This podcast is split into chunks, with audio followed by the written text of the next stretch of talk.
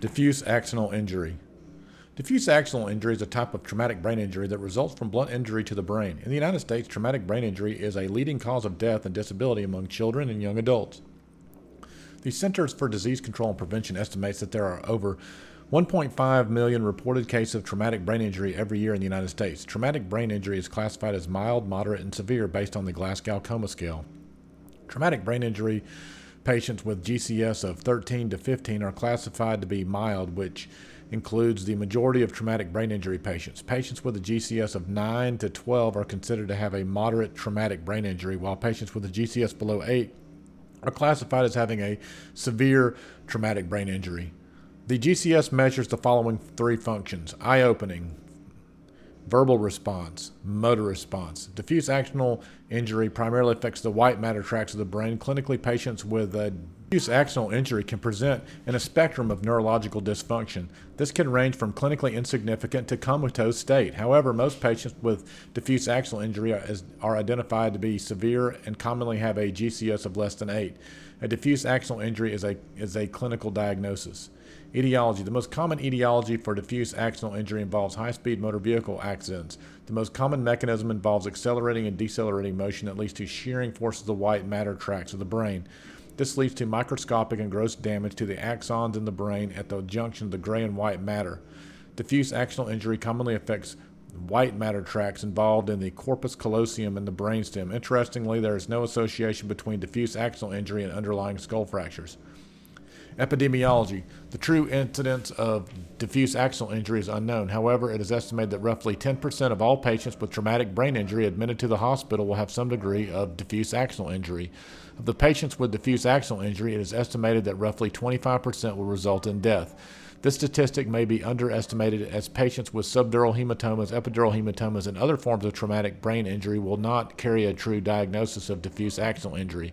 Postmortem studies have shown that patients with severe traumatic brain injury have a significant incidence of diffuse axonal injury. Pathophysiology. The primary insults of diffuse axonal injury lead to disconnection or malfunction of neurons interconnection. This affects numerous functional areas of the brain. Usually, patients with diffuse axonal injury present with bilateral neurological examination deficits, frequently affecting the frontal and temporal white matter. Corpus callosum and brainstem. The Adams classification of diffuse axonal injury uses pathophysiological lesions in the white matter tracts and clinical presentation. The Adams diffuse axonal injury classification. Grade 1, mild diffuse axonal injury with microscopic white matter changes in cerebral cortex, corpus callosum, and brainstem. Grade 2, a moderate diffuse axonal injury with gross focal lesions in the corpus callosum. Grade 3, a severe diffuse axonal injury with findings as grade 2 and additional focal lesions in the brainstem. Histopathology. Axonal portions of neurons have a mechanical disruptions in the cytoskeletons resulting in proteolysis, swelling, and other microscopic and molecular changes to the neuronal structure. History and physical. Diffuse axonal injury is a clinical diagnosis. Typically, diffuse axonal injury is considered in patients with a GCS of less than 8 for over 6 hours. The clinical presentation of patients with diffuse axonal injury relates to severity of diffuse axonal injury. For example, patients with mild diffuse axonal injury present with signs and symptoms that reflect a concussive disorder. These symptoms most commonly include a headache. The other post concussive symptoms include dizziness, nausea, vomiting, and fatigue. However, patients with a severe diffuse axonal injury may also present with a loss of consciousness and remain in persistent vegetative state. A very small number of those patients with severe diffuse axonal injury will regain consciousness in the first year after in- injury. Other common neurological manifestations include dysautonomia. Dysautonomic symptoms include tachycardia, tachypnea, diaphoresis, vasoplegia, hyperthermia, abnormal muscle tone, and posturing. Evaluation. In general, diffuse axonal injury is a severe form of traumatic brain injury. Therefore, the implementation of an advanced trauma life support protocol is a standard of care for all head injured patients. A definitive diagnosis of definitive axonal injury can be made in the post mortem pathologic examination of brain tissue. However, in clinical practice, a diagnosis of diffuse axonal injury is made by implementing clinical information and radiographic findings.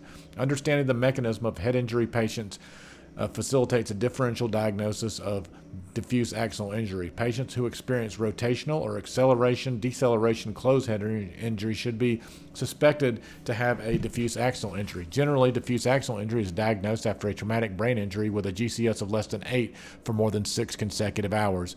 Radiographically, com- computed tomography head findings of small punctate hemorrhages of white matter tracts can indicate small diffuse axonal injury in the setting of an appropriate clinical presentation. Overall, CT head has a low yield in detecting diffuse axonal injury related injuries.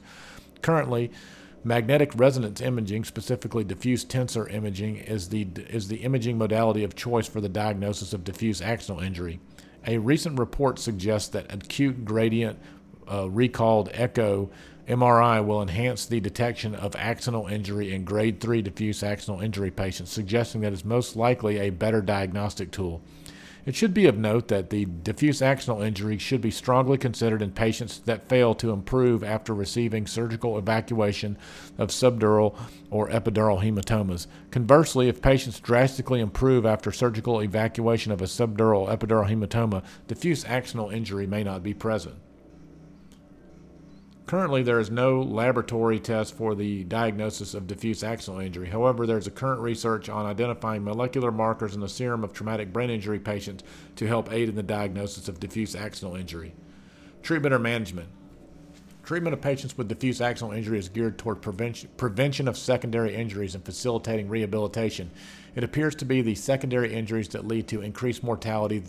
These can include hypoxia with coexistent hypotension, edema, and intracranial hypertension.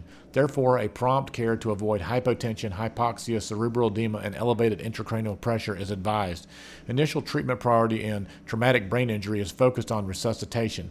In a non neuro trauma center, trauma surgeons and emergency physicians may perform the initial resuscitation and neurologic evaluate treatment to stabilize and transport the patient to a designated neurotrauma center expeditiously.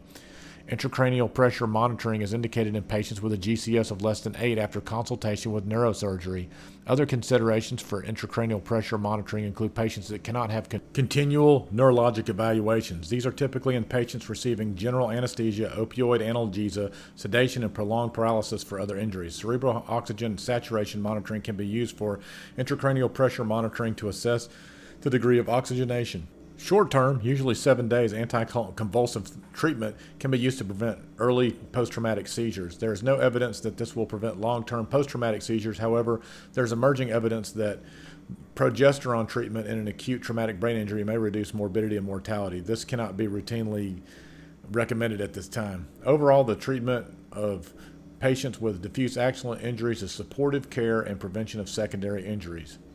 Differential diagnosis subdural hematoma, epidural hematoma, subarachnoid hemorrhage, various intracerebral hemorrhage types, ischemic and hemorrhagic cerebrovascular accident, concussion, post concussive syndrome, hypoglycemia, prognosis. Prognosis is considered to be poor in patients with diffuse axonal injuries. Complications. Dysautonomia is frequently encountered. Unfortunately, no definitive treatment exists and supportive care is advised.